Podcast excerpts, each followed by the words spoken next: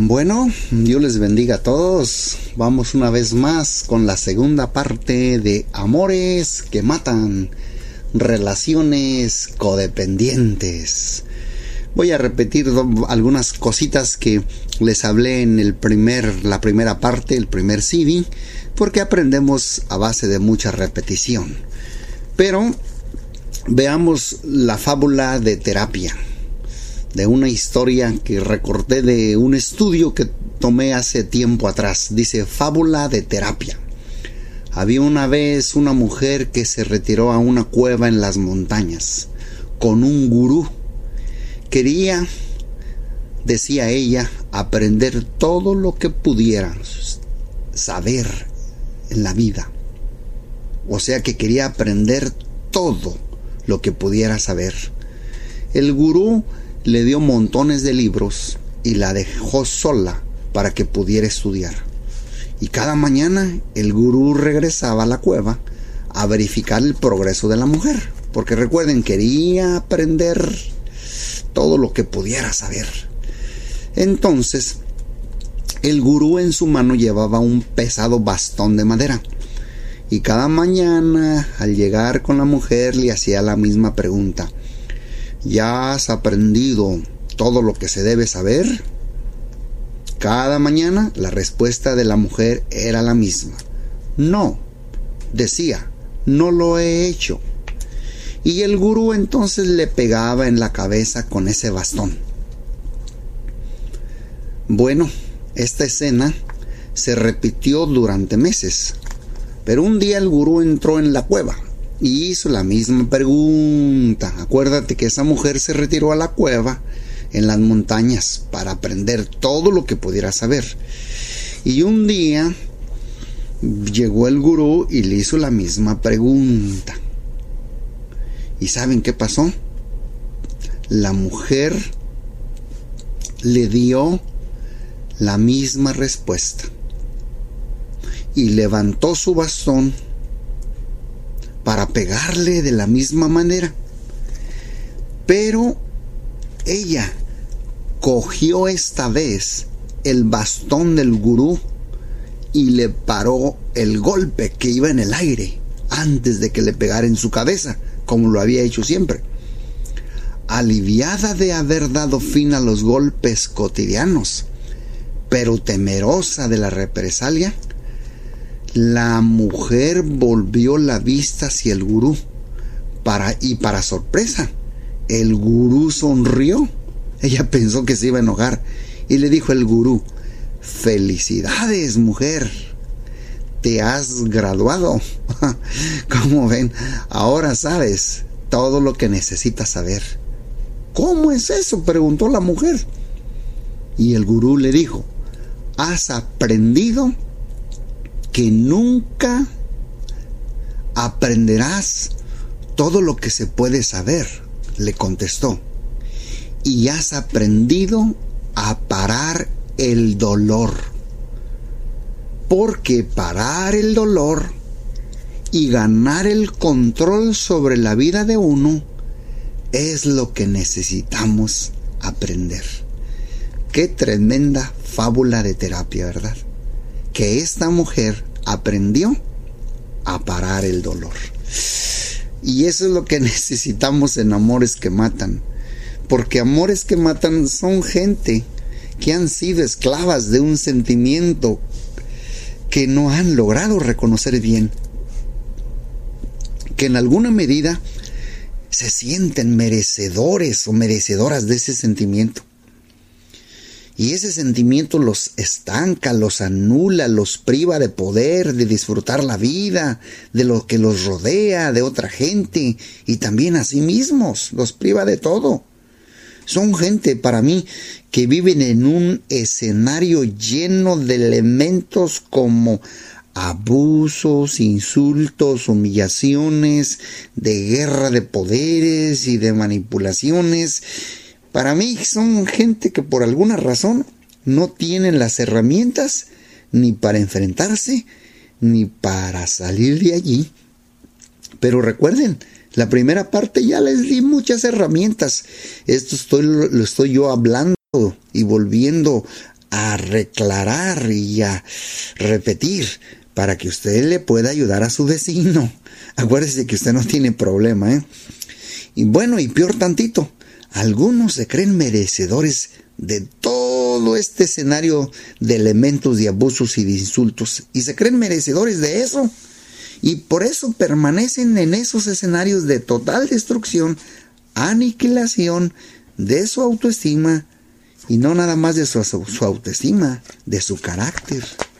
Y para mí son personas, recuerden, sea hombre o mujer, que por alguna rara razón, yo digo rara razón, se sienten atraídos a perdedores y a perdedoras, a gente problemática, a gente complicada, a gente difícil de agradar. Estas personas codependientes por alguna razón se sienten redentores y salvadores o salvadoras o redentoras de esa gente problemática y complicada. Les gusta ir en pos de rescate de personas que, para empezar, esas personas no quieren ser rescatadas. Y al último, usted termina siendo esclavo de su misión de rescate porque nunca logra su propósito. Y finalmente, ¿saben qué pasa? terminan dos con una necesidad de ser rescatados. El codependiente, por un lado, y el controlador por otro lado. Híjole, que Dios nos ayude, ¿verdad? Pero la pregunta es, ¿cómo será posible que pase este tipo de escenario o elementos y de todos modos quedarse allí? ¿No te has puesto a pensar cómo será posible? Y, estas víctimas te dicen por qué se tienen que quedar allí. Te dicen por qué es importante no salir de allí. Te dicen por qué es importante insistir y continuar en esa relación tan venenosa. Te dicen con tanta emoción y ímpetu. Y son personas que creen sus propias mentiras tú te das cuenta que se está creyendo su propia mentira.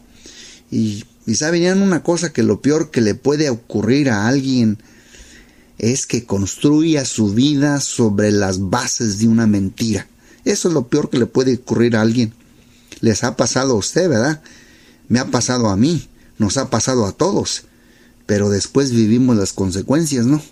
En alguna medida todos somos disfuncionales. Dije en alguna medida. La diferencia está en grados de disfunción. Todos. Si no estamos alertas podemos ser víctimas de nosotros mismos, opresores de ese sentimiento que puede ser tan esclavicente. Por eso 1 Timoteo dice, 1 Timoteo 4:16 dice, ten cuidado, pero de ti mismo. Los codependientes, aquí en Amores que Mata, son personas que han perdido la capacidad de mirar la vida en forma sana y transparente. Son como unos espejuelos invisibles llenos de conceptos y ideas equivocados. Pero cuando usted cree una mentira, esa mentira se convierte en su verdad.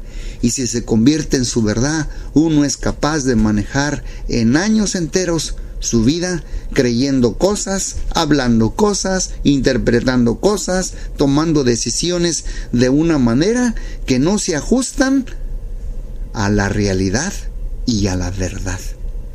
¡Wow! Que Dios nos ayude porque podemos vivir en autoengaño, ¿eh? Por eso usted notará todo esto en relaciones de codependencia. Personas que parecen sentirse constantemente atraídos a un ciclo de relaciones de la siguiente manera. Ejemplo, primero fue esposa de un adicto a drogas. Luego se encerró con un alcohólico. Luego deja al alcohólico y después fue un, un vago que no le gusta trabajar para nada, un flojonazo. La pregunta aquí es, ¿cómo una mujer puede vivir en tal escenario? Recuerdo como una mujer que vino a mí, que se casó con cinco hombres, le dije, casaste con el mismo, pero con diferente cara, con diferente cara, hija. Esto no solo se da en mujeres, sino hasta, hasta en hombres. Individuos que tienen el manto de salvador y redentor de mujeres. Se enredan con mujeres problemáticas. Acuérdense, puede ser hombre o mujer. En relaciones sucesivas de manipulación y de destrucción emocional. Lo destruyen emocionalmente al hombre. Mujeres que le ganan a la mujer samaritana en el conteo final estadístico de relaciones, ¿eh? De relaciones. Por, por lo regular, estos hombres o mujeres, para mí son gente buena, son gente inteligente y muchas veces bien preparada. Son gente bien educada en el mundo de los negocios. Son muy exitosos, no les falta intelecto ni habilidad de información.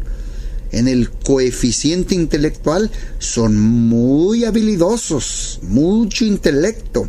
Decía una mujer cuando vino a mí hace años atrás a una consejería exitosa en el mundo de los negocios esta mujer, no recuerdo cuántos dólares ganaba por quincena, era bárbara, inteligente.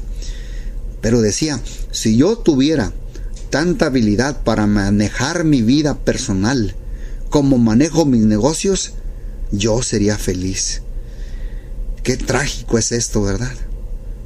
No le faltaba intelecto, pero su inteligencia emocional era pobre su capacidad para tomar decisiones en el mundo de sus sentimientos y emociones era nula. Por alguna razón, su capacidad estaba completamente anestesiada. En su mundo de sentimientos estaba prácticamente anestesiados. Y aún sabiendo todo y teniendo un claro escenario, no, muchos no hacen nada, ni esta mujer hacía nada. La pregunta es, ¿por qué ocurre eso? ¿Cuál es el fenómeno? ¿Cuál es el territorio satánico y infernal que se encuentra en nuestra alma caída y en nuestra naturaleza humana que se hace cómplice del sinvergüenza o la sinvergüenza?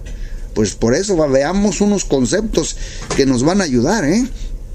Voy a tratar de explicarlo lo más simple que se pueda, porque son unos conceptos que tal vez es la primera vez que usted los escuche, pero es importante saberlos y, y educarnos. Recuerde que estas, estas clases que estoy dando sobre amores que matan son clases educativas, es para sanarnos de adentro hacia afuera con la ayuda de Dios.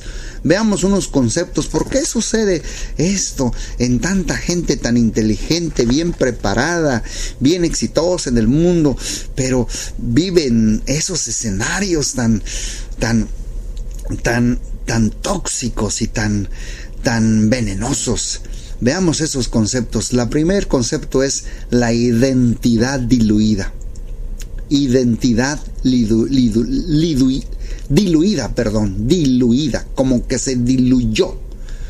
Usted va a identificar este fenómeno interesante de identidad diluida por muy triste a la vez en personas codependientes. Usted lo identificará. Este fenómeno muy triste en personas codependientes. ¿A qué le llamamos identidad diluida? Bueno, hay seres humanos, llámese hombre, llámese mujer, que su personalidad, su estructura emocional, su identidad parece tener un fundamento poco firme. Parece no tener carácter o el carácter es muy débil. Por tal razón son fácilmente manipulados o manipuladas. ¿Conoce usted personas que no parecen tener un yo único, personal y individual? Parece ser que constantemente están imitando a otros.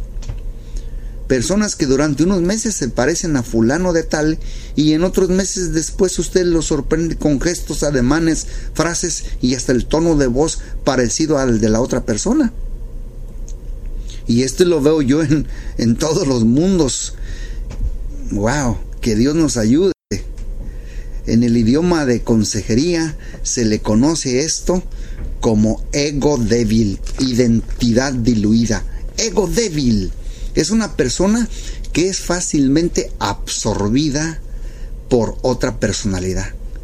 Su personalidad es tan débil que se diluye en otra persona. Acuérdese, no tiene que ver con el intelecto, ¿eh? Acuérdese, estoy hablando de la estructura emocional, aquí adentro. Este fenómeno de identidad diluida, de persona que tiene su ego débil, se encuentra muy frecuente en matrimonios. El primer, o sea, la primera característica de una identidad diluida, ¿saben cómo se le llama? Adopción progresiva de un yo externo. Adopción, adopción progresiva de un yo externo. Déjenme les, les explico. Déjenme les explico. Porque estas características, vuelvo a repetir, se dan, se dan mucho, mucho, mucho en los matrimonios, este fenómeno muy frecuente. Usted y yo se supone que tenemos un yo real. Digan conmigo yo real. Yo tengo un yo real, tú tienes un yo real, todos tenemos un yo real. Y usted y yo tenemos unas características que nos hacen únicos, particulares, individuales y independientes absolutamente de otra persona. Así es que usted es único e irrepetible en la vida. Aún la clonación. Usted puede clonar un cuerpo, pero no puede clonar un alma, un carácter, una convicción, una experiencia. Eso no se puede. Recuerde lo que dice el Salmo 139, 16. Mi embrión vieron tus ojos, y en tu libro estaban escritas todas aquellas cosas que fueron luego formadas sin faltar una de ellas. Esto me habla de que somos una identidad única. Vuelvo a repetir, tenemos un yo real. Adopción progresiva de un yo externo. Cuando el yo real se va moviendo para adoptar un yo externo y se diluye la personalidad allí, se diluye la personalidad allí, eso es lo que se le llama una ego débil y una identidad diluida. Cuando el yo real mío se va moviendo para adoptar un yo externo, un yo dominante, un yo controlador, y se diluye mi personalidad allí.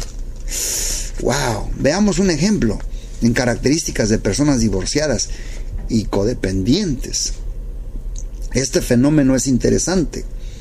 Veamos un ejemplo. Usted, usted es un yo real. Usted es un yo único, como ya dije, un yo externo. Y usted entra en la relación con un yo externo, con otra persona. Son identidades únicas, particulares e independientes que entran en un solo mundo de relación. Acuérdese, el cónyuge, esposo y esposa.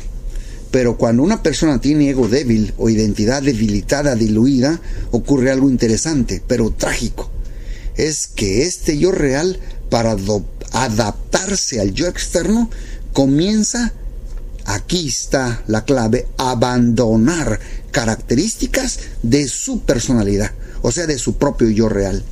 Y comienza a posponer formas de ser. Ejemplo, ya no me río de esta manera porque a él no le gusta esta risa. Así es que me voy a inventar otra risa. No le gusta mi cabello largo. Bueno, me lo haré como a él le gusta, porque a él no le gusta eso. A mí me gusta este tipo de vestido, pero a él le gusta este otro tipo. A mí me gusta este tipo, este tipo de camisas y de colores, pero a ella le gusta este otro tipo. O sea que comienzo yo a abandonar características de mi personalidad y a posponer mis formas de ser. Y finalmente, ¿qué sucede? comienza el proceso de dejar de ser un yo real para convertirme en un yo aprendido. Repito, porque esto es difícil de explicar. Comienza el proceso de dejar de ser un yo real. Yo dejo de ser un yo real, cediendo, abandonando, posponiendo formas de ser y características de mi personalidad para convertirme en un yo aprendido. Pero ya no soy yo real, es un yo aprendido comienzo a dejar de ser un yo único, un yo, y, comienzo a ser un yo externo aprendido. La persona comienza a aprender a ser quien no es, para poder adaptarse al otro, para que no se peleen, para que no se disguste, para que no se enoje, para que no terminemos como siempre terminamos. Entonces tengo siempre, siempre, siempre, siempre que ceder, ceder, ceder, a posponer, posponer, posponer. Y la persona comienza poco a poco a ir renunciando a su propia personalidad y a su propio modo de interpretar la vida y a su propio modo de interpretar mundo, experiencia, relación y familia. ¿Y qué es lo que le ocurre? que esta persona dejó de ser quien es para aprender a ser quien no era, para poder adaptarse a esa otra persona. ¿Y cuál es el resultado? Que usted no puede pasar demasiado tiempo sin ser usted, sin pagar unas consecuencias internas, internas personales. Ejemplo, vacío existencial. ¿Qué es eso? Una rara sensación de incomodidad interior. Como que este no soy yo como que esta persona no soy yo. Es una rara sensación de, de no ser. Este no soy yo. Esa es una rara sensación. Por eso dijo David, mi embrión vieron tus ojos. David estaba reconociendo que yo delante de Dios tengo una personalidad propia y que Dios tiene un plan único, particular y exclusivo para esa identidad propia y real. La pregunta aquí hay que preguntarnos, ¿el plan de Dios para mi vida será para mi yo real o para mi yo aprendido? Yo creo que es para quien yo soy delante de Él, ¿no? Para mi yo real, no mi yo aprendido. ¿Cuántos creyentes podremos correr el riesgo de no identificar el plan de Dios para nuestra vida?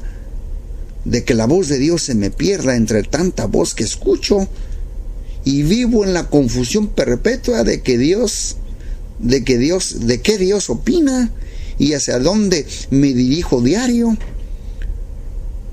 ¿Cómo puedo encontrar yo la voz de Dios si yo constantemente estoy siendo quien no soy? ¿Sí me entiende qué complicado es esto?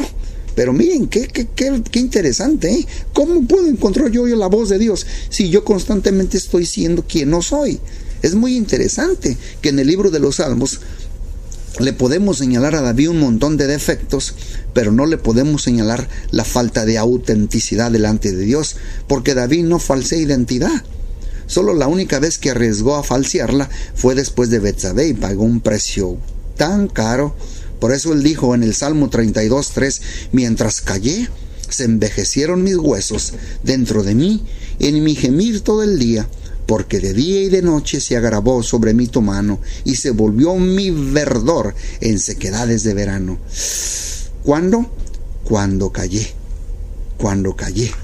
Ay, ay, ay, que Dios nos ayude este yo real, entonces para adaptarse al yo externo en la relación pasa a aprender a ser quien no es.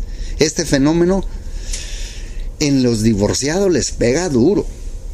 Por ejemplo, una pareja de 15 años, imagínate, deja de ser el yo real para ser el yo aprendido por 15 años, pero este yo aprendido existe en relación al yo externo y de pronto el yo externo se va de su vida ¿Y cuál es el resultado?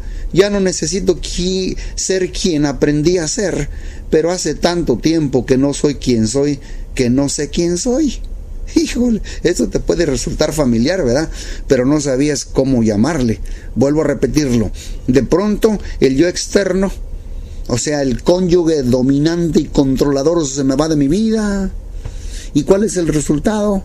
Por 15 años, él me dijo quién yo debía de ser y perdí mi identidad se diluyó y entonces ya se fue de mi vida y como no ya no necesito ser quien aprendí por 15 años a ser, pero hace tiempo que no soy quien soy, o sea, hace 15 años que no sé quién soy ahora. Wow. Lo repito, al casarse uno entra en una relación con otro y comienza a abandonar muchas características de nuestra identidad propia para adaptarnos progresivamente a un yo aprendido que tiene como objetivo adaptarme a otra persona para que la relación funcione. Pasan los años y me golpeó el divorcio. Yo aprendí a ser en relación a esa persona, pero esta persona ya no está en la escena. Ya no necesito ser quien yo aprendí. Hace tanto tiempo que no soy quien soy, que ya no sé quién soy. Que Dios nos ayude. ¿Cuál es el resultado? ¿Cuál es el resultado? Bueno, de pronto caen en un vacío existencial, experimentan soledad interior aunque estén rodeados de mucha gente, porque la soledad la llevan por dentro, no es afuera.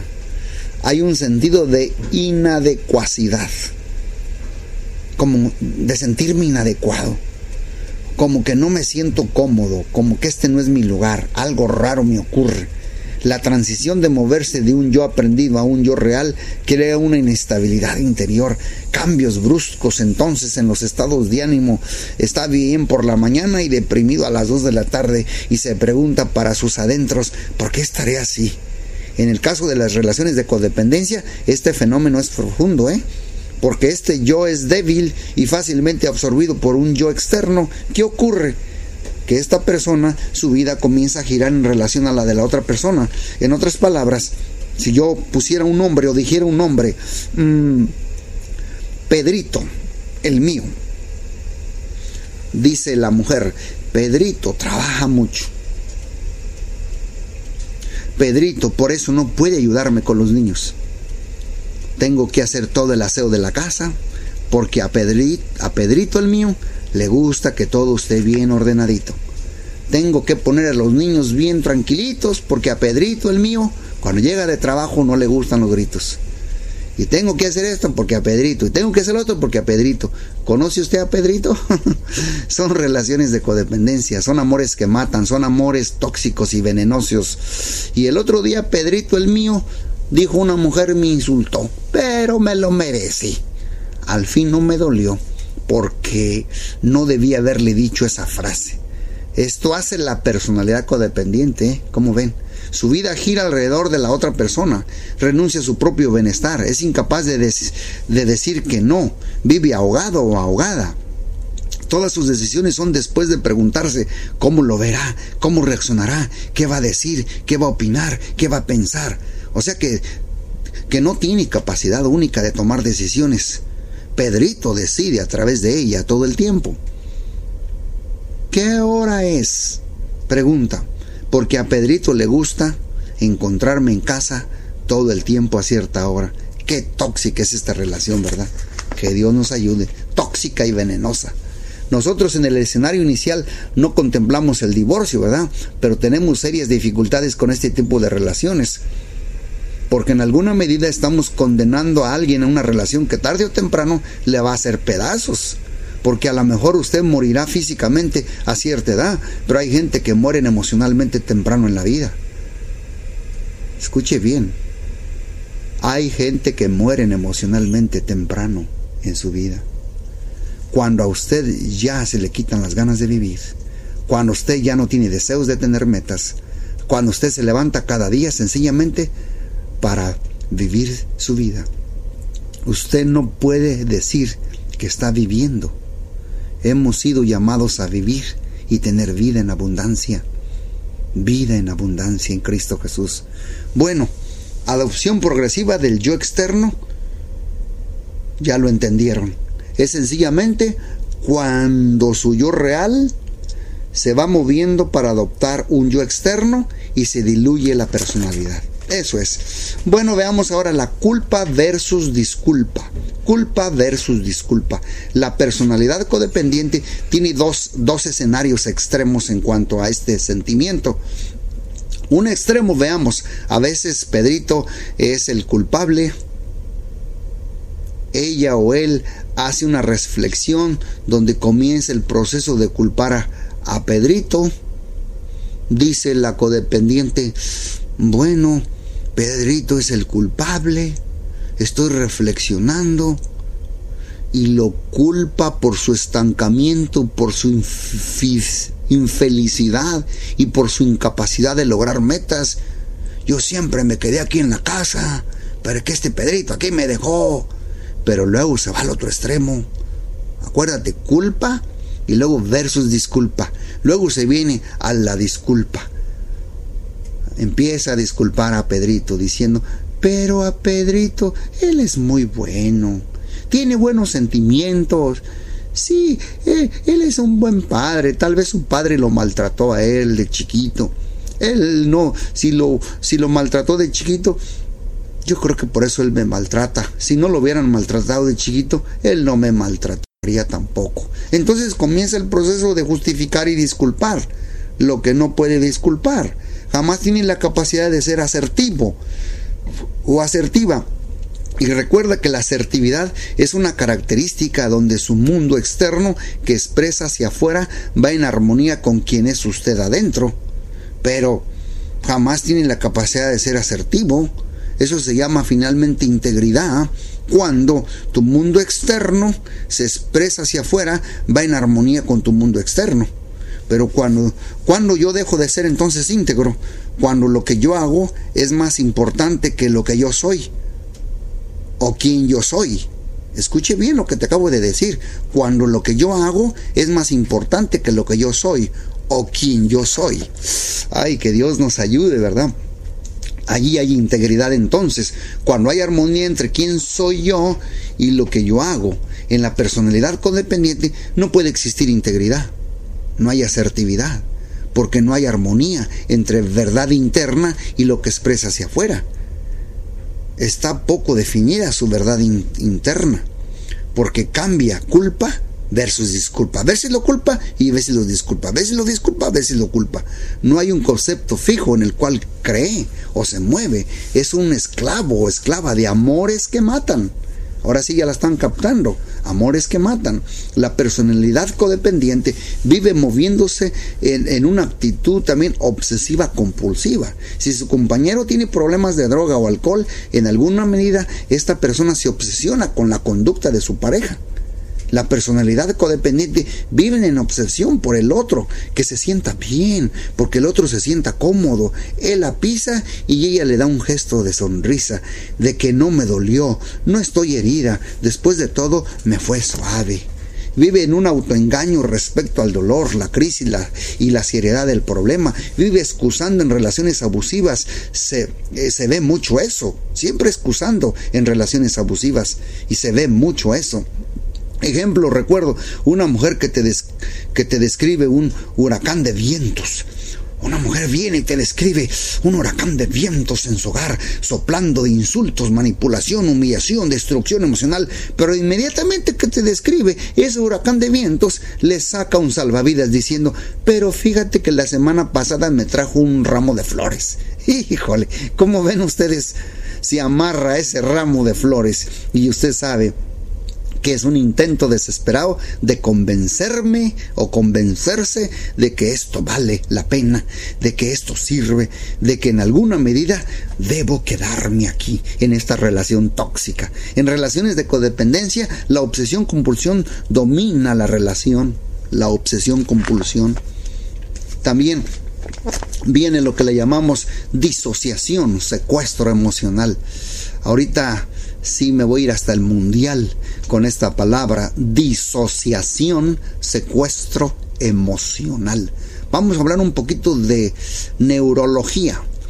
Yo estudié una clase en, en colegio que se llamó neurología, otra que se llamó citología, el estudio de las células, pero neurología es el estudio del cerebro, de las neuronas, protonas, todas las cosas que tenemos que tienen que ver con, con el cerebro. No se preocupen, a mí también me confunden todas estas cosas, pero déjenme explicarlo en lo mejor posible. Si vemos el cerebro visto desde arriba, si viéramos una gráfica, vemos que tenemos dos hemisferios, el hemisferio izquierdo y el hemisferio derecho. Así está dividido en dos partes nuestro cerebro.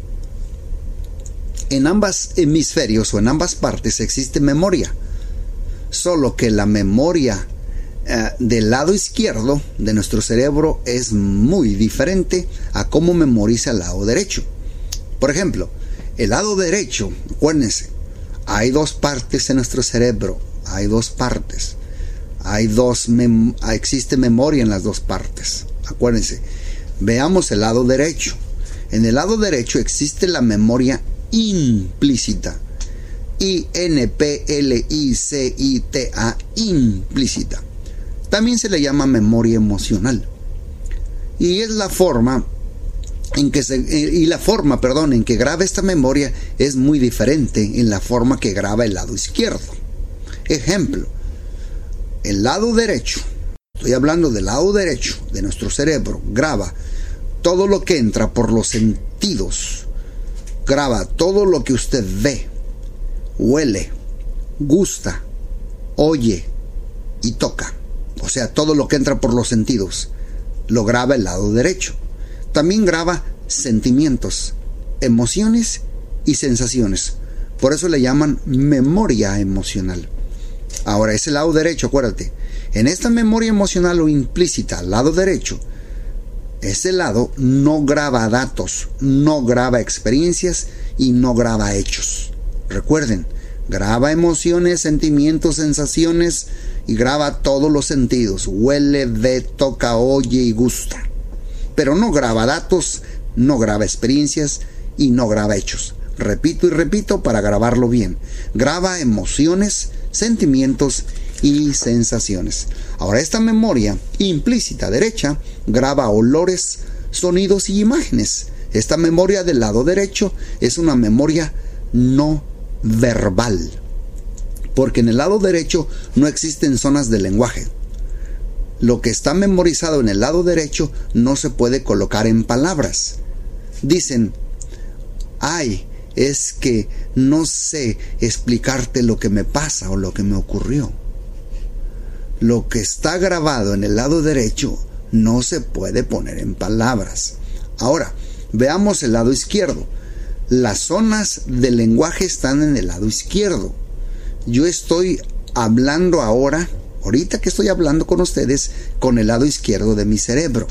Por esa razón, el hombre si alguien tiene un derrame cerebral, por esa razón, si alguien tiene un derrame cerebral del lado izquierdo, podría perder su capacidad de hablar, porque ahí está el habla, porque las zonas verbales están en el lado izquierdo. Vuelvo a repetir, el lado derecho, memoria emocional implícita, lo que está grabado en el lado derecho de su memoria es atemporal, o sea que aquí no existe sentido de tiempo. La persona no puede precisar si fue hace 15 años, hace 10 años, hace 5 años o hace un mes, porque es atemporal.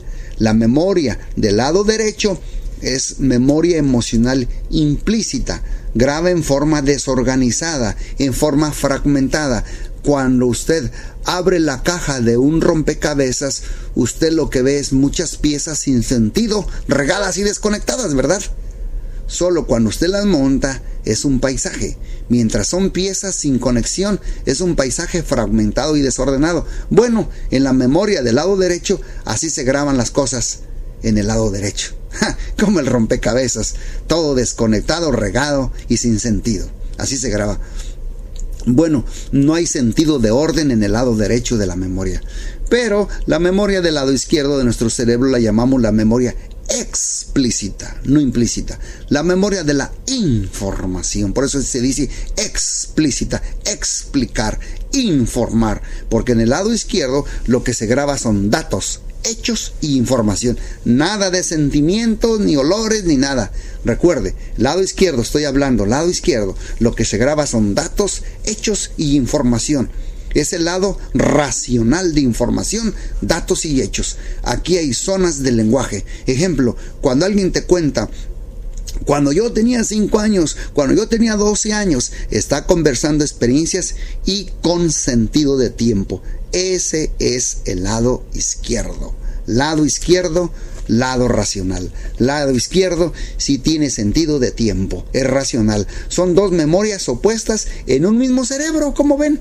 El lado izquierdo organiza la información, graba en forma organizada, ambas memorias coexisten en un mismo cerebro y en un mismo yo real, que es usted y que soy yo. Ahora, en el cerebro hay una región o parte llamada el hipocampo, con una H, hipocampo. Es una parte pequeña. Tanto lo que está en el lado izquierdo, la memoria explícita, como lo que está en el lado derecho, la memoria emocional implícita. Lo que está en ambos lados tienen que pasar por esta parte llamada hipocampo. ¿Cuál es el propósito? ¿Cuál es el trabajo del hipocampo? Bueno, el hipocampo es el que hace la selección de qué se queda en la memoria y qué se va. O sea que él es el secretario que archiva los datos. Pregunta, ¿cuál es el criterio que el, hipocampo utiliza para saber qué se queda en el archivo y qué se queda afuera? ¿Cuál es el criterio que usa el hipocampo? Ejemplo, así como nuestro cuerpo físico tiene un sistema inmunológico que lo defiende solito contra las enfermedades, cuando una bacteria entra a mi cuerpo, yo no tengo que ordenarle a mi cuerpo que la ataque. Mi cuerpo solo la ataca y yo no me doy cuenta. El sistema es automático defensivo del cuerpo. También nuestro cerebro, Dios colocó un sistema defensivo contra emociones dolorosas o traumáticas. Para que el cerebro, al igual que el cuerpo, mantenga un balance sano y saludable, ¿cuál es entonces el propósito del hipocampo? cuando las experiencias del lado izquierdo y del lado derecho pasan por allí, es filtrar la experiencia y quitarle el dolor a la experiencia. Ejemplo, archivar el dato y dejar el dolor afuera. Ejemplo, yo voy por un camino, tropecé con una piedra, dolor en la pierna, ¡ay! La experiencia va al hipocampo, ¡ah! El lado izquierdo, que es el lado de la información, de la información tiene y graba. Aquí hay una piedra, información, datos hechos. Aquí hay una piedra, información, datos hechos. Dolor, ay, me duele. Eso está en la memoria emocional. Las dos experiencias pasan por el hipocampo, dolor y piedra en el camino. El hipocampo dice, no me conviene el dolor, pero sí me conviene saber que la piedra está allí, porque si no otro día voy a tropezar archivo el dato de la piedra, la piedra está allí y dejo el dolor afuera. ¿Por qué dejo el dolor afuera? Imagínate, a las cuatro días yo me acuerdo de la piedra y me vuelve a dar dolor en la pierna. ¿Te imaginas? Porque el cerebro archiva el dolor. ¿Por qué el cerebro archiva el dolor? El hipocampo tiene que defenderse seleccionando qué se queda en mi cerebro y qué no debe quedarse en mi cerebro. Fíjate bien, el hipocampo es un filtro cerebral. Pasa por el disco duro y decide qué se queda, la información, qué se va, el dolor asociado a ella. Ahora fíjese bien, no se distraiga, porque es súper importante lo que le voy a decir. Cuando una persona, llámese niño, adolescente o adulto, vive una experiencia intensa, traumática y de impacto, ¿saben qué? Afecta y traumatiza el hipocampo en su proceso de seleccionar la información que va a guardar. ¿Y qué ocurre? Que te graba la experiencia y te graba el dolor. Y el dolor, la angustia y la emoción se queda encarcelada en ese lado del cerebro derecho. Ejemplo, la guerra del Golfo Pérsico 1992 la guerra de Vietnam 1980. Un veterano es, está allí en Vietnam, oyendo las explosiones, los tiros, las balas, viendo a la gente muriendo, pa, agonizando, siente pánico, la posibilidad de ser muerto en la guerra, la ansiedad, hay crisis nerviosa en él, pánico, fobia, sonido de explosiones, tiros, gritos. El hipocampo se se traumatiza con la intensidad de la experiencia y no puedes filtrar la experiencia, pero se acabó la guerra. Ahora en el 2011 el veterano va caminando por la calle y de pronto la llanta o el neumático de un carro explota. ¡Pum! De pronto él no puede evitar sentir pánico. Se pone nervioso, le llega otra vez la emoción fuerte y intensa como si estuviera ayer. Ya pasaron más de 20 años. ¿Qué ocurrió? Que el sonido de la llanta activó lo que está grabado, la emoción, con la misma intensidad. ¡Wow! ¡Qué tremendo! Su lado izquierdo sabe que la guerra terminó en 1985 o 1992 porque grabó el dato, la experiencia y los hechos. Pero el lado derecho Mi memoria implícita y emocional no tiene sentido de tiempo. Por eso el, el estímulo de ruido o explosión activó el pánico. Al activarse el pánico, arrastra el cerebro completo. Y aunque la persona sabe que no tiene por qué sentir pánico, no puede evitar sentir pánico. Esto se llama secuestro emocional. A esto se le llama secuestro emocional. Por ejemplo, digo una persona paciente, cuando mi marido alza la voz, yo me quedo paralizada. Y inmediatamente vienen las imágenes de mi papá cuando, cuando peleaba y golpeaba a mi mamá. ¿Qué le sucedió? Secuestro emocional. ¿Quién se asustó? La niña que escuchaba a papi. Al activarse el pánico, domina el escenario total. Los psiquiatras le llaman PTSD, PTSD, desorden de estrés postraumático, síndrome de estrés postraumático. Estas experiencias son capaces en alguna medida de invalidar toda la información que uno tiene para, para arrastrarlo a un mundo de emociones. ¿Cuántas veces usted le ha pasado que sabe algo en su cabeza, pero no lo sabe en su corazón? Todos sabemos que Dios nos ama. ¿Cuántas veces en el corazón no hemos estado tan convencidos? ¿Cuántas veces se ha visto en la contradicción de saber algo arriba en el cerebro y no sentirlo abajo en el corazón? Como alguien dijo, yo sé que para Dios yo valgo mucho, pero no siento que valgo nada. Es un conflicto de fe, conflictos de emociones y sensaciones que no guardan armonía y se sienten culpables. O sea, memoria de información, lado izquierdo, memoria emocional, lado derechos. ¿Sabe cuándo parece que el cerebro procesa esto? Mientras dormimos profundamente.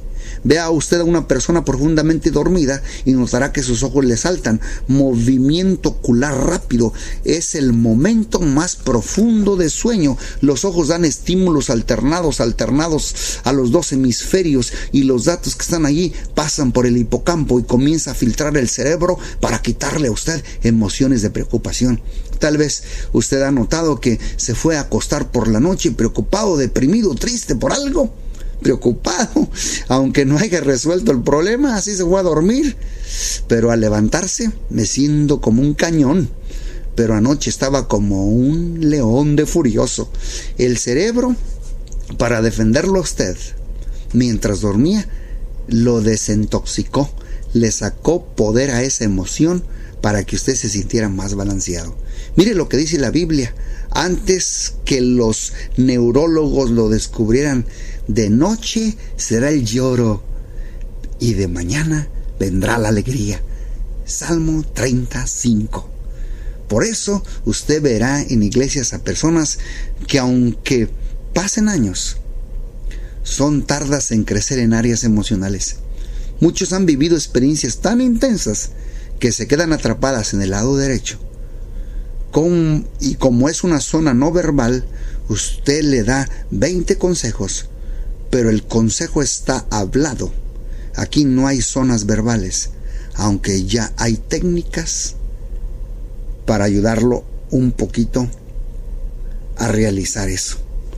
Wow, esto le suena como, como aislado, ¿verdad? Pero es un poquito complicado. Es una zona no verbal aislada y las técnicas que han descubierto son capaces de ser utilizadas para tratar de crear el mismo estímulo bilateral entre las dos partes del cerebro. Mismo estímulo bilateral mediante sonido, mediante tacto, estímulos sensoriales que hagan exactamente lo mismo que hace el movimiento ocular.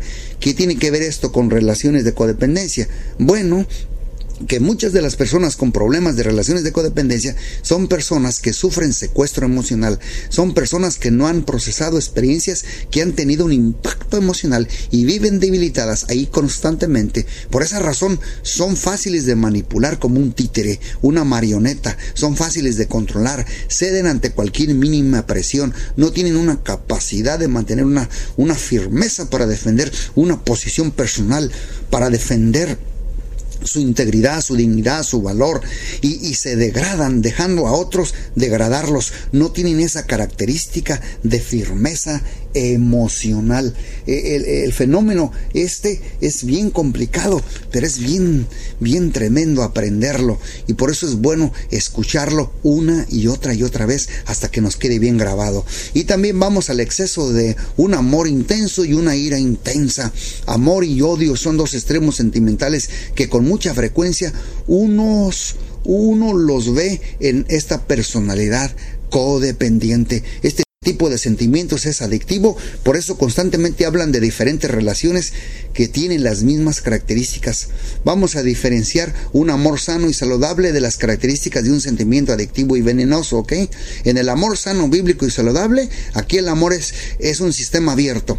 Existe espacio para crecer individualmente en esta relación. No se trata de que una sola persona eh, eh, todo el tiempo es quien trata de alcanzar sus metas y sueños personales a costillas del otro todo el tiempo. No, en el sentimiento adictivo y venenoso, fíjate bien, en el amor sano hay complementación, realización y se trabaja en equipo. Pero en el sentimiento adictivo venenoso, no bíblico, el otro siempre está opacado, aplastado, olvidado, sacrificado y perdido tras bastidores para que el aplastador o yo fuerte logre alcanzar todo lo que quiere. En el sistema adictivo cerrado, esto es dependencia. Hay una ausencia de sentido de individualidad. Usted verá un yo siempre que es opacado por el otro. El yo dominante es el único que tiene un sentimiento legítimo para ser reconocido. En culturas hispanoamericanas las mujeres no miran a los ojos. Si las ha visto, caminan agachadas, cabizbajas, miran hacia abajo, las mujeres saludan con timidez, no aceptan el trato de un sentido de equilibrio, valor y dignidad. Fíjate bien, porque les arrasaron y les diluyeron completamente su yo. En el amor sano, bíblico, funcional y saludable existe un espacio para crecer individualmente. Las opiniones y sentimientos y ambos son válidos y se, dan lugar, son legítimos. En una relación codependiente, el yo dominante es el único que tiene un sentimiento legítimo para ser reconocido. Es como, es como Pedrito cuando les dije que viene cansado, ¿verdad? Que, que todos se le postran a Pedrito, pero en el amor sano se puede separar intereses, amigos y actividades. Él puede tener amigos y viceversa, ella también. Los dos participan en actividades que son comunes, participan en intereses comunes. Ninguno de los dos tiene la necesidad de ver fantasmas detrás de cada puerta para tratar de defender lo que ha dominado, señalado y controlado como su territorio. Ninguno de los dos se siente amenazado, ninguno de los dos domina y controla lo que cree que es su territorio. En el amor sano hay una separación de intereses, amigos, actividades y se respaldan mutuamente. Los dos se reconocen y se aplauden eh, los éxitos y los logros, los logros también. Los dos se estimulan mutuamente. Tú puedes, adelante, hazlo otra vez, inténtalo de nuevo, vamos a analizarlo y verás que sí se puede. Le dice uno al otro, échale ganas, los dos vamos a lograr yo te respaldo, yo te apoyo. En el amor adictivo y codependiente, la vida social es limitada, no hay tal cosa como amigos míos, o sea que hay unas fronteras y barreras bien establecidas y bien cerradas, porque el yo dominante lo mira con sospecha y comienza a criticar. Esa familia tuya no sirve para nada. El yo dominante comienza poco a poco a distanciarlo de amigos y familia. El yo dominante le encuentra defectos a todo el mundo donde se mueve el codependiente. Si acaso es una amiga, le dice, esa mujer es una prostituta, cualquiera sale con ella, todo el mundo se arrastra con cualquiera.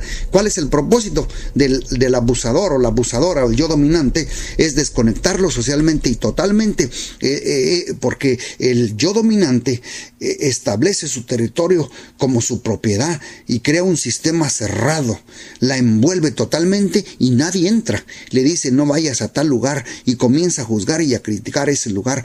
¿Y cuál es la razón de la crítica? Porque el yo dominante vive con un temor constante de que alguien le abra los ojos a la víctima, de que otra información amenace lo que es mi propiedad y lo que es mi territorio. Pero en el amor sano se estimula el enriquecimiento personal, se puede disfrutar el crecimiento del otro, no se siente amenazado si el otro crece, se desarrolla y triunfa, no tiene miedo que el otro sea más inteligente, no tiene problemas que el otro gane más dinero, no amenaza la integridad personal del otro si alguno escala posiciones. En las relaciones de codependencia, este fantasma está presente constantemente. Por eso hay un ciclo donde insultos, humillaciones, críticas van dirigidas a denigrar la capacidad del otro. Por ejemplo, le puede decir, mira, tontita o, bruta o estúpida, por eso no terminaste la escuela antes, antes, menos ahora, ¿para qué estudias? Va dirigido a denigrar las posibilidades, cualidades o características que le permiten crecer a sí mismo a él o a ella. Mira, imbécil, lo mejor que te puede haber pasado a ti es que te encontraste conmigo. Si no, nadie daba un centavo por ti. Si no, a ningún lado irías hubieras llegado, te sacaste la lotería conmigo, papito. Además, recuerda de dónde te saqué y quién eras. Recuerda que tú no valías, no tenías nada. Aquí no se estimula un enriquecimiento personal. Es una relación adicta. Y lo más importante que hay que saber es que para valorarme y asegurarme la identidad, se depende de la aprobación del otro. Y eso está malo. Mi sentido de valor e identidad no viene de adentro hacia afuera, sino de afuera de, la otra persona, y eso está tóxico. No tiene una validez interna de su yo. El estímulo externo o el yo dominante es quien da validez a mi yo, a quien yo soy. Por eso es que la persona codependiente vive complaciendo a otros todo el tiempo, porque solamente con la aprobación de otros es que se cree válido y necesita un constante estímulo de afuera. Los codependientes no pueden vivir sin la aprobación de otros, no pueden vivir sin ser reconocidos, sin ser sin sentir que tienen valor en la relación de otros. Su valor lo adoptan de cuánta atención ganan, de cuánto me hago querer. Hay personas que sufren casi la muerte cuando descubren que le caen mal a alguien porque necesitan ser aprobados por todos. Viven fatigados, agotados y drenados, porque no saben decir no, les cuesta. Todo el que se acerca a pedirle un favor siempre dice sí, sí, sí, sí, sí. Siempre quieren quedar bien con todos, porque tienen que quedar bien con todos, menos con ellos. Se queman para Dios, trabajan en diez ministerios, se dedican todo el tiempo a eso. En el día final Dios va a enjuiciar nuestras intenciones, ¿eh? Pero cuando, cuando va la intención, es que no pueden vivir sin la aprobación de otros. Que Dios nos ayude. ¿Y cuál es el resultado? Después critican por tanta carga y irresponsabilidad. Dicen que no piensan que soy humano, pero si no los ponen carga también critican y se hinchisman y se van. Viven en un sentido de lástima y a su vez no quieren salir del problema. Viven contigo, te cuentan su problema, Tú les das 10 alternativas y, inmediatamente al ver la salida se asustan porque no quieren salir del problema. Te dicen sí, pero es que inmediatamente te llevan a otro problema. Y ese es un cuento de nunca acabar. Vamos a cerrar con esto nuestro, nuestro talleres de amores que matan de relaciones codependientes. Ya vimos cuál es la verdadera solución y lo que verdaderamente nos va a ayudar para salir de todo este sinnúmero de problemas. Necesitamos encontrar quiénes somos en Dios.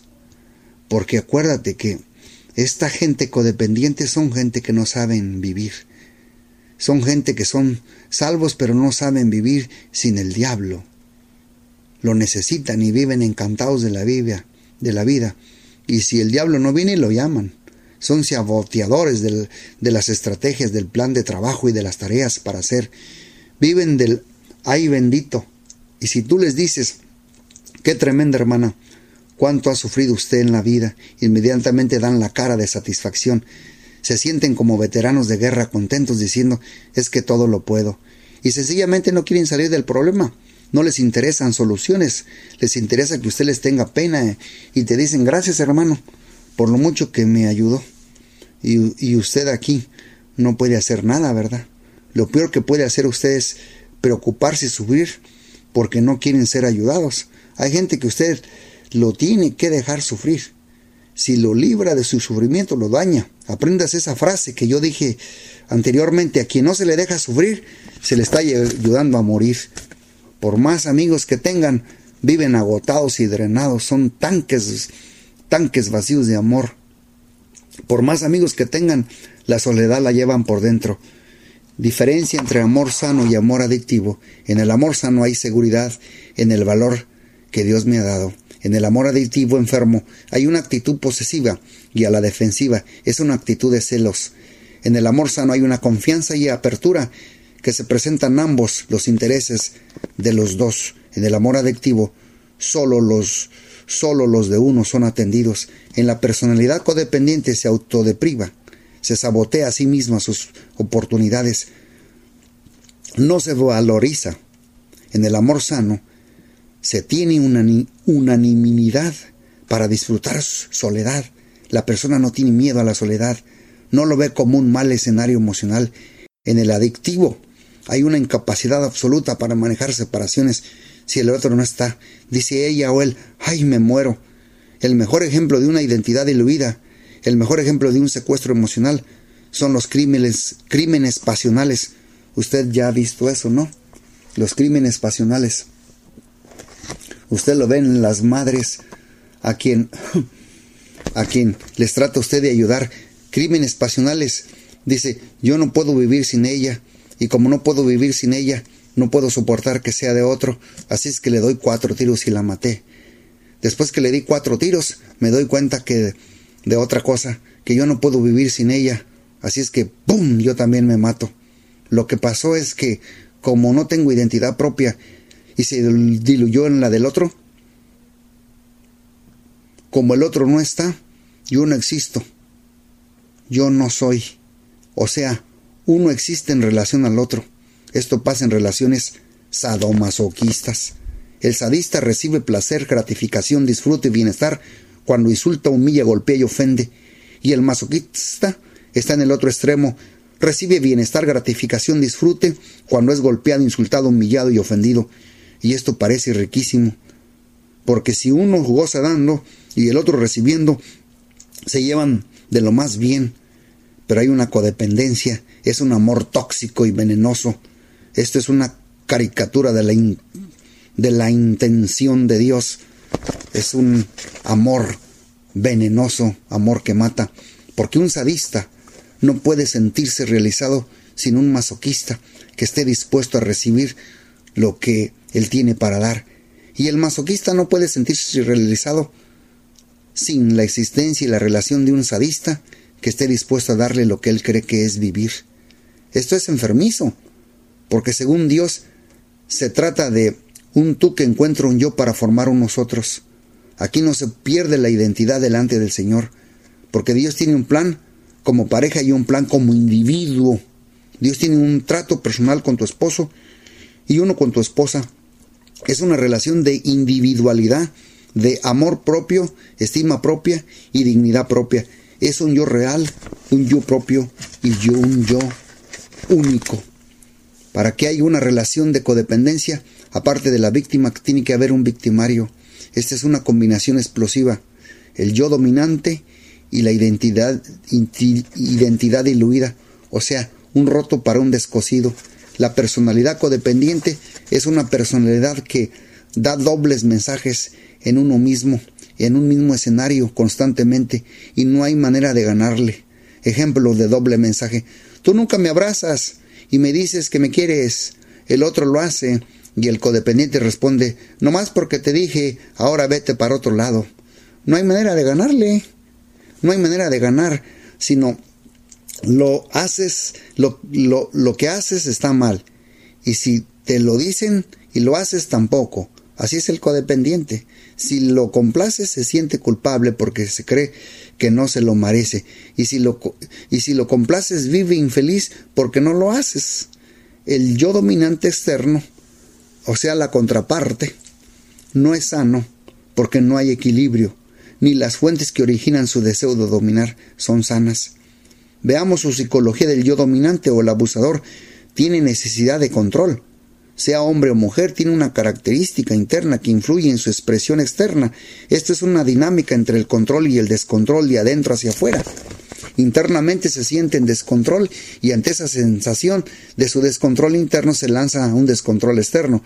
Busque usted una persona posesiva y controladora y será una persona internamente descontrolada que necesita compensar su descontrol interno y la forma de sentirlo que lo de sentirlo que lo compensa es lanzarse hacia afuera para crear una falsa sensación de que está en control. Como ven, eso pasa en los desórdenes de comer. La persona tiene un descontrol de emociones y sentimientos, una confusión interna, por lo tanto sienten la necesidad de controlar algo. Por eso, obsesivamente controla su peso. ¿Por qué, la, la necesidad entonces de control? Bueno, esto tiene raíz espiritual. Usted y yo fuimos creados para dominar y controlar. Génesis 1.28. Sojuzgar la tierra y dominarla. Es un mandato inicial. En nuestro espíritu tenemos la inclinación al control, pero en el pecado cedimos aquello que se nos dio para controlar. Vea el reproche de Satanás a Jesús. Todo esto te daré si postrado me adorares, porque a mí me ha sido entregado y a quien yo a quien yo quiero lo doy. ¿Quién se lo entregó Satanás? Nosotros cuando pecamos. Adentro todos tenemos la necesidad de sentir que estamos, eh, que tenemos un control de algo. No hay peor sensación la de que no sentirse en control. Vaya usted a una reunión de extraños y todos parecen conocerse menos usted. Para usted es desagradable esa sensación de sentirse que está en un lugar que, de no sentirnos que está en un lugar correcto como que no cuadro o encajo aquí, se siente como una cucaracha en baile de gallina. Este individuo necesita sentir que controla algo. Ante la desagradable sensación de que está en descontrol, la necesidad de sentirse importante y poderoso se da el poder de dominar a la gente. El dominar gente le provee la intoxicante sensación de que es alguien importante y poderoso. Y también, ¿sabe qué? Posee una baja autoestima. Este yo controlador. Este individuo siente amenazado por los logros y éxitos del otro. Por eso es que degrada, humilla y ofende al codependiente. De alguna medida trata de evitar a toda costa que el codependiente tenga contacto con la capacidad para superarse, lo, para superar lo que está viviendo.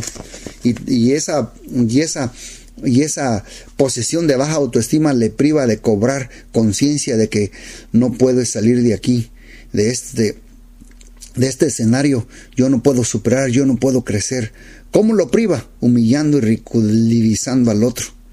En una forma de probarse a sí mismo de que él es mejor, como que se siente internamente inseguro o inadecuado. En otras palabras, si te convenzo de que tú eres un mal estúpido y más tonto que yo, pues entonces yo no soy tan estúpido esto es enfermizo, pero tristemente real. Este individuo no es capaz de mirar ese adentro para admitir que podrá estar equivocado. Es por eso que en su vocabulario jamás podrá escuchar las palabras lo siento, perdóname, me equivoqué, es verdad, tienes razón. Esta gente nunca, nunca se equivoca. Otros son los culpables, es el paradigma de las decisiones, viven en el paradigma del tú. Tú eres el responsable absoluto de mí. Mi estado de ánimo depende de lo que tú haces. Si yo me siento mal es por tu culpa. Hay gente que ha dicho, si tú no hubieras hecho lo que hiciste, yo no hubiera hecho lo que hice porque yo te dije lo que te dije, porque tú dijiste lo que tú dijiste. Si no lo hubiera dicho como tú lo dijiste, yo no hubiera hecho eso. Parece un trabalenguas, ¿verdad? ¿Qué está diciendo? Que finalmente tú eres responsable de mi decisión, yo te tengo responsable de cómo yo me siento. Si yo me siento mal, esa es tu culpa. Esto hace el abusador, el yo dominante. Yo no puedo decidir, yo decidí sentirme mal ante ese estímulo. Y Dios no parte de este paradigma, Dios parte del paradigma de que tú eres responsable siempre no importa el estímulo que yo tengo alrededor, finalmente ese estímulo no me roba la capacidad que yo tengo de decidir cómo yo respondo al estímulo.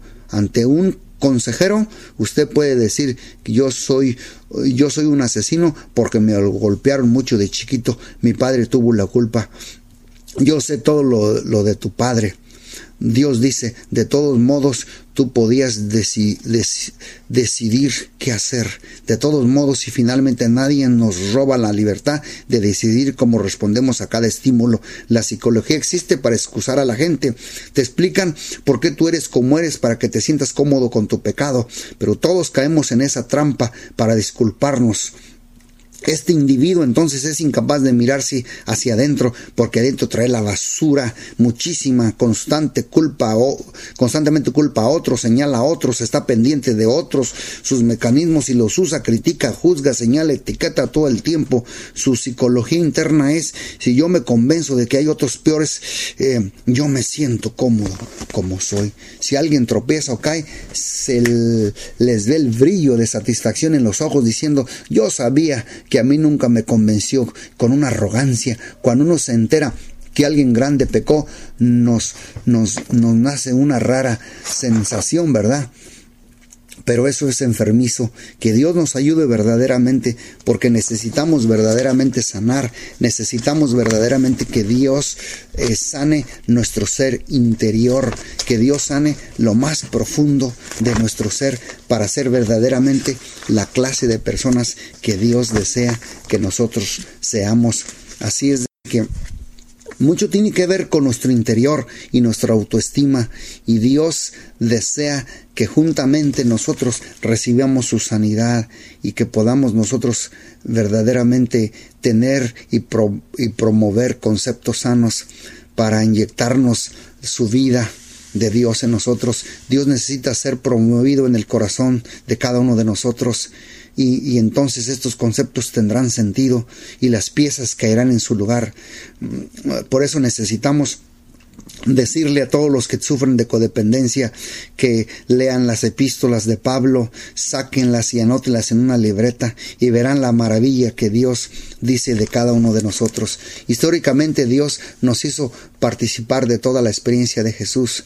Mm, con Cristo, dice allí la Biblia, estoy juntamente crucificado, fui sepultado, fui bautizado, fui resucitado y finaliza todo lo puedo en Cristo, me hizo partícipe, me hizo sentar en lugares celestiales, mi vida está escondida con Cristo y esa participación constante de la experiencia del Señor Jesús habla de mi valor, de mi valor para Él usted es un buen empresario o un buen negociante y usted va a comprar algo, usted no da más dinero de lo que eso vale, usted va a dar el dinero justo de lo que vale. ¿Sabe cuánto vale usted para Dios? En este ejemplo que le di, si usted es un buen empresario y un buen negociante, y si usted va a comprar algo, usted no da más de lo que no vale. ¿Sabe cuánto vale usted para Dios? Lo mismo que vale su Hijo Jesucristo.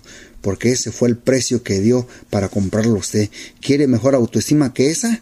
¿Quiere uh, un orador de, de motivación para demostrarle a usted cuánto es lo que usted vale. Dios dio a su hijo. Yo valgo tanto como su hijo. Ese fue el precio que Dios dio. Esa definición de autoestima mm, conforme a Dios es la que yo debo de promover. Un contacto con lo que Dios dice de mí, lo que Dios opina de mí, lo que lo quién yo soy en él, qué opina Dios de mí, quién es, que eres tú parte de él, quién es el que mora bajo la sombra del omnipotente, el que habita al abrigo del Altísimo, pero él es el e, que sale del abrigo del Altísimo no mora bajo la sombra del Omnipotente.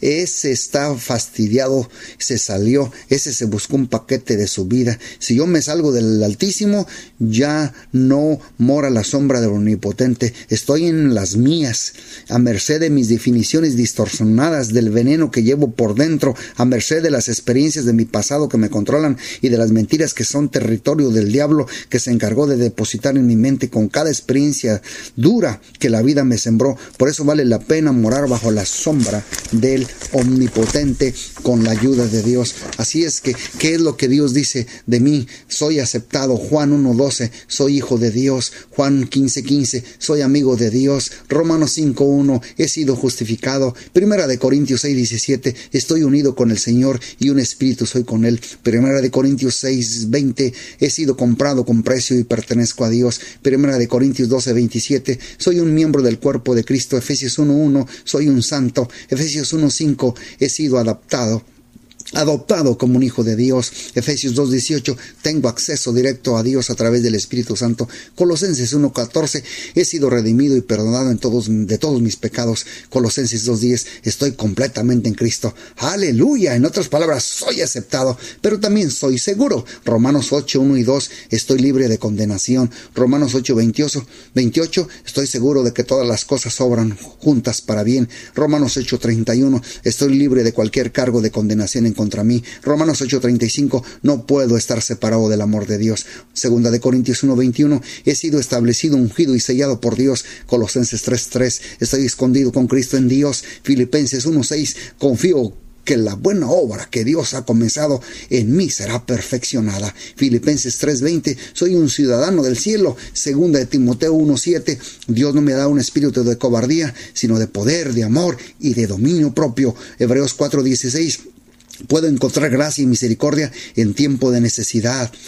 Primera de Juan 5:18, soy nacido de Dios y el mal no me puede tocar. En otras palabras, no solo soy aceptado, sino estoy seguro en Dios. Y por último, tengo significado en Cristo. Mateo 5:13, soy la, la, luz del mundo y la sal de la tierra. Juan 15:1 y 5, soy un pámpano de la, de la viña del Señor, un canal de su vida. Juan 15:16, he sido elegido y llamado para llevar fruto. Hechos 1:8, soy testigo personal de Cristo Jesús. Primera de Corintios 3:16, soy templo de Dios. Segunda de Corintios 5:20, soy ministro de reconciliación. Segunda de Corintios 6:1, soy colaborador de Dios. Efesios 2:6, estoy sentado en lugares celestiales con Cristo. Efesios 2:10, soy hechura de Dios. Efesios 3:12, puedo acercarme a Dios con libertad y confianza. Y Filipenses 4:13, todo lo puedo en Cristo que me fortalece.